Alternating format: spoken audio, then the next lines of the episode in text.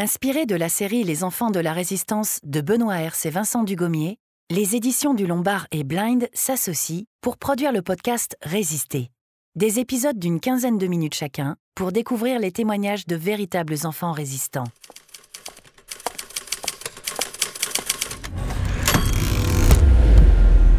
Au flanc du fameux mur de l'Atlantique, les Alliés ont pratiqué déjà une large brèche. Le monde s'agit. du Conseil national de la résistance et l'état-major national. Les Allemands de la résistance est assiégé par les forces allemandes. Résister. Ginette Marchais, rien ne résiste à l'amour. Août 1944. Deux mois après le débarquement en Normandie, les Alliés se rapprochent de la région de Tours. La résistance locale mène des actions de guérilla pour freiner les mouvements de l'armée allemande. Ginette Marchais, 13 ans, fait partie de ces maquisards.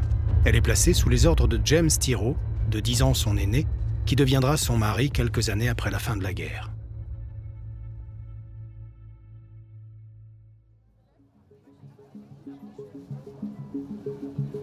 Ginette Marchais est née le 26 mars 1931 à Mouzet, une petite commune située près de Loches, en Indre-et-Loire. Alors qu'elle n'a que 15 mois, ses parents déménagent non loin de là à Génillé. Agriculteur, il s'installe dans une ferme du hameau de la Crépinière. Celle-ci, de même que le château de Marolles dont elle dépend, est la propriété d'Elisabeth Raoul Duval. La châtelaine, célibataire et sexagénaire, a perdu deux frères durant la Première Guerre mondiale. Elle est réputée être farouchement hostile aux Allemands. La petite Ginette passe une enfance paisible, loin de l'agitation de la ville et des inquiétudes que fait naître le réarmement en Allemagne. Son père, né en 1905, était trop jeune pour prendre part à la guerre de 14-18.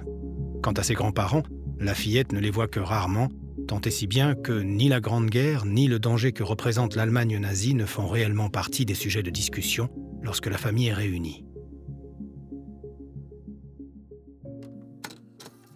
Mon premier contact avec les Allemands date de juin 1940 des soldats se sont arrêtés dans la cour de notre ferme. Ils y ont passé une nuit. Ils nous ont donné des bonbons, ils ont joué de la musique. Ils sont repartis le lendemain, sans un geste ou un mot déplacé. Auparavant, des soldats français qui se repliaient avaient aussi fait halte chez nous. Eux avaient tenté de forcer la porte de la cave. À l'inverse, les Allemands ont été très corrects. À l'époque, ils étaient encore gentils. Au lendemain de l'armistice du 22 juin 1940, qui marque la défaite de la France face à l'Allemagne, le pays est coupé en deux par la ligne de démarcation. Genillé se retrouve en zone libre, à quelques kilomètres à peine de cette frontière. Une partie du 32e régiment d'infanterie de l'armée d'armistice est alors stationnée dans le bourg. Ces soldats français sont chargés de la surveillance de la ligne de démarcation. Pour cela, ils sont contraints de collaborer avec les Allemands. Dans la région, les premiers réseaux de résistance s'organisent dès l'automne 1940, mais Ginette en est encore tenue éloignée en raison de son jeune âge. Les choses changent pourtant à partir du mois de juin 1942, lorsqu'un dénommé James Tiro commence à venir régulièrement travailler à la ferme. Le jeune homme de 21 ans a passé huit mois dans les chantiers de jeunesse, une organisation paramilitaire mise en place par le gouvernement du maréchal Pétain qui a choisi de collaborer avec l'Allemagne nazie. Ces chantiers de jeunesse sont obligatoires pour tous les hommes français en âge de faire leur service militaire. James Tiro y a fait la rencontre du capitaine Rigaud qui refuse la défaite et la collaboration et qui a remarqué que James partageait ses opinions. L'officier a alors entrepris de le former pour des missions d'espionnage, de liaison ou encore de recrutement. Il espère en faire un futur résistant. Après avoir quitté les chantiers de jeunesse, James Tiro s'installe à Genillé, chez ses grands-parents. Peu après, il rejoint le réseau Écarlate, qui est malheureusement démantelé. Il passe alors au réseau Turma Vengeance, dirigé à l'époque par l'abbé Péan. Fin 1942, le jeune résistant sollicite les parents de Ginette pour la mise en place d'un terrain d'atterrissage et un autre de parachutage sur leur ferme. Même s'il a eu le temps d'apprendre à les connaître depuis qu'il travaille pour eux comme ouvrier agricole, il prend un gros risque en dévoilant ses activités clandestines. Néanmoins, comme il l'espérait, les marchés acceptent d'aider la résistance sans pour autant vouloir s'impliquer davantage. Dans les mois qui suivent, James Tiro prend du galon dans un réseau qui cache de plus en plus de prisonniers évadés et surtout de jeunes gens qui refusent le STO, le service du travail obligatoire. Créé par le gouvernement du maréchal Pétain, le STO oblige des centaines de milliers d'ouvriers français à participer à l'effort de guerre de l'Allemagne nazie. Ceux qui ne veulent pas travailler dans les usines allemandes entrent en clandestinité, et nombreux sont ceux qui rejoignent la résistance. Face à cet afflux de nouvelles recrues, James passe son temps à courir d'une réunion secrète à l'autre, et il ne peut plus écouter assidûment les messages destinés à la résistance intérieure qui sont diffusés quotidiennement par Radio Londres. Il devient urgent pour lui de recruter un agent de liaison qui serait son fidèle bras droit. En mai 1943, alors qu'il cherche à enrôler une personne très jeune pour effectuer des missions d'écoute et de transmission de messages codés, il pense naturellement à Ginette. Comment une fillette qui vient de fêter ses 12 ans pourrait-elle éveiller les soupçons des Allemands? En dépit des risques et de son jeune âge, la gamine accepte. Reste à convaincre ses parents. Ils ont dit oui, comme ils avaient dit oui pour les terrains de parachutage. S'ils avaient refusé, je leur aurais obéi. J'étais trop jeune pour aller courir dans les bois avec les résistants. Mais nous connaissions bien James et nous lui faisions confiance. La première mission de Ginette consiste à être à l'écoute de Radio Londres, les programmes radiodiffusés des Français libres installés en Angleterre et qui refusent de rendre les armes face aux Allemands. Elle doit relever les messages qui concernent les résistants du réseau Turma Vengeance auquel elle appartient. Elle est particulièrement attentive aux messages concernant les terrains de parachutage ou d'atterrissage. Chacun a son propre indicatif. Celui de Génier, sur la ferme des parents de Ginette, s'appelle ainsi le bouchon coulera à pic. Un nom pour le moins original. Mais très vite, la jeune fille élargit l'éventail de ses fonctions. Elle apprend l'alphabet morse afin de pouvoir recevoir et envoyer des messages, mais aussi pour être en mesure de lancer des signaux codés avec une lampe de poche afin de guider les avions lors des opérations de parachutage. Elle participe également à la réception des colis, notamment des armes, et guide les officiers supérieurs venus de Londres jusqu'au PC de Coinet à travers le bois de Marolles. La jeune fille cache par ailleurs des armes à la ferme familiale, ce qui lui fait prendre un risque supplémentaire. Au bout de quelques semaines à peine, Ginette devient un agent de liaison et de renseignement à part entière, réputé pour sa détermination et sa discrétion. Elle rend alors souvent visite à mademoiselle Raoul Duval, la propriétaire du château de Marolles. Comme celle-ci maîtrise la langue de Shakespeare, elle avait accepté de bon cœur de réceptionner et d'envoyer des messages en anglais grâce au post-émetteur installé par la résistance dans sa vaste demeure. En février 1944, alors que les Allemands ont depuis plusieurs mois considérablement renforcé leurs moyens de lutte contre la résistance, le réseau Turma Vengeance subit un coup dur avec l'arrestation de l'abbé Péan par la Gestapo, la police politique allemande. Une partie du réseau est démantelée. Avec leurs camarades, Ginette et James rejoignent alors le maquis Cesario, qui dépend de l'ORA, l'organisation de résistance de l'armée, l'un des plus importants mouvements de résistance en France occupée. L'adolescente y poursuit ses activités comme si de rien n'était. Elle apprend notamment par cœur une impressionnante liste de codes secrets qu'elle utilise pour décrypter les messages en provenance de Londres. Ginette sait que la mort, ou pire, la torture l'attend peut-être au détour d'un chemin de campagne, mais elle ne peut plus faire machine arrière. Et même quand elle n'est pas en mission, l'adolescente trouve le moyen de participer à la lutte contre l'occupant. Quand j'allais au champ garder les moutons, je brodais des croix de Lorraine, le symbole des Français libres qui refusaient la défaite face à l'Allemagne, sur les brassards des FFI, les forces françaises de l'intérieur. C'était le nom que portaient désormais tous les maquisards après la réunification de tous les mouvements de résistance en une seule et même armée. Ces brassards, j'en ai fait 400, je les cachais avec mon matériel de couture dans une boîte que je ne rapportais jamais à la maison. Je la cachais dans une haie avant de rentrer et je la reprenais le lendemain.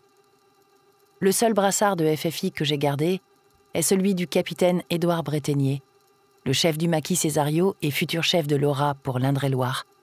Quand il est mort, sa veuve me l'a donné.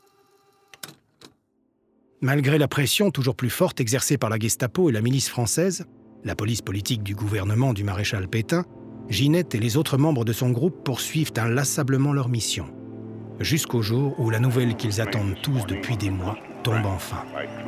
Les Alliés viennent de débarquer en Normandie. Même si la région de Loche est située à plus de 300 km de la bataille, les maquisards se rassemblent dès le 6 juin, prêts à agir au premier ordre.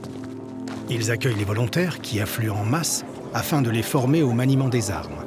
Les maquisards les plus aguerris participent également à des actions de sabotage et de guérilla afin de gêner les mouvements des troupes allemandes et l'arrivée de renforts dans la zone de combat. Le 4 août, alors que la récente percée d'Avranches permet aux troupes américaines de se projeter en Bretagne, la ligne de front se rapproche de plus en plus de la Touraine. Ginette, qui assure toujours la veille à côté de son poste de radio, prend note d'un message important. Le tourne d'eau s'arrose au Pauillac. Ces quelques mots annoncent un parachutage d'armes sur l'un des terrains dont James Tiro a la charge. Quelques jours plus tard, 20 tonnes de matériel sont larguées de nuit par des avions de transport britanniques. Après sa récupération, la cargaison est cachée dans la forêt de Beaugeret, à une trentaine de kilomètres de Génillé. Le 10 août, dans la foulée de ce parachutage réussi, James parvient à capturer le chef départemental de la milice au cours d'une opération coup de poing. Une victoire ô combien symbolique pour le maquis Césario. Finalement, suite à la victoire stratégique des Alliés dans le cadre de la bataille de la Poche de Falaise, Hitler ordonne le repli général afin d'éviter l'encerclement de ses dernières troupes stationnées en France. La région tourangelle ne connaît pas d'intenses combats et le bourg de Génillé est libéré le 10 septembre 1944. Après la libération, Ginette reprend une vie normale. Il faut dire que les travaux ne manquent pas à la ferme. Le 25 mars 1946, la veille de son 15e anniversaire, elle est décorée de la Croix de guerre 1939-1945 avec une étoile de bronze. Elle est alors reconnue comme l'une des plus jeunes résistantes de France. Datée du 13 février 1946, la citation à l'ordre du régiment est signée de la main du général Koenig, ex-commandant des forces françaises de l'intérieur, devenu commandant en chef des forces armées françaises en Allemagne. Cette citation précise que Ginette Marchais a montré une intelligence, un sang-froid et un courage exceptionnels à son âge comme agent de renseignement et de recrutement, ou lorsqu'elle a caché chez elle des armes pour le maquis d'Indre-et-Loire. De son côté, James Thiraud décide de continuer le combat après la libération de la région de Loche. Il intègre la 4e compagnie du 32e régiment d'infanterie, qui est essentiellement composé d'anciens maquisards. Il prend part au combat de la poche de Saint-Nazaire, où il est blessé le 7 mars 1945 après avoir sauté sur une mine. Pour cette action, il recevra la médaille militaire avec palme le 15 novembre 1966. Après avoir été évacué du front, il effectue sa convalescence à Tours, dans sa région natale, puis revient à la Crépinière pour reprendre son travail auprès de la famille Marchais. C'est alors que l'improbable se produit. Ginette et son ancien chef de groupe tombent amoureux. Ils se marient en avril 1948, alors que la jeune femme n'a que 17 ans. Ils tiennent dans un premier temps un commerce de primeurs avant de reprendre en 1954 la ferme d'un oncle de James, située à Coinet, un hameau près de Génillé. Malgré les circonstances, le couple n'évoque que très peu son implication dans la résistance, y compris devant ses trois enfants. Ginette et James préfèrent rester discrets et modestes. Ils n'ont jamais souhaité tirer profit de leur participation à la résistance et n'apprécient pas vraiment ceux qui fanfaronnent en public. Finalement, moi, je n'ai pas fait grand-chose. J'ai aidé. Si j'avais eu 20 ans, tout cela serait passé inaperçu. Mais j'étais jeune. Si jeune que j'aurais pu faire fusiller tout le monde. Mais à l'époque, je ne pensais pas à cela. Il faut attendre plus d'un demi-siècle pour que Ginette se décide enfin à raviver ses souvenirs. Elle est décorée de la Croix du combattant volontaire en 2001, puis de la médaille militaire deux ans plus tard par décret du président de la République française. Des événements qui attirent la presse, les historiens amateurs et les curieux. Durant les dernières années de sa vie, elle accepte donc de transmettre cette expérience et cet héritage à celles et ceux qui la sollicitent. Deux ans après son mari, Ginette Marchais s'éteint le 23 septembre 2011, à l'âge de 80 ans. Elle reçoit la Légion d'honneur à titre posthume le 31 décembre 2011.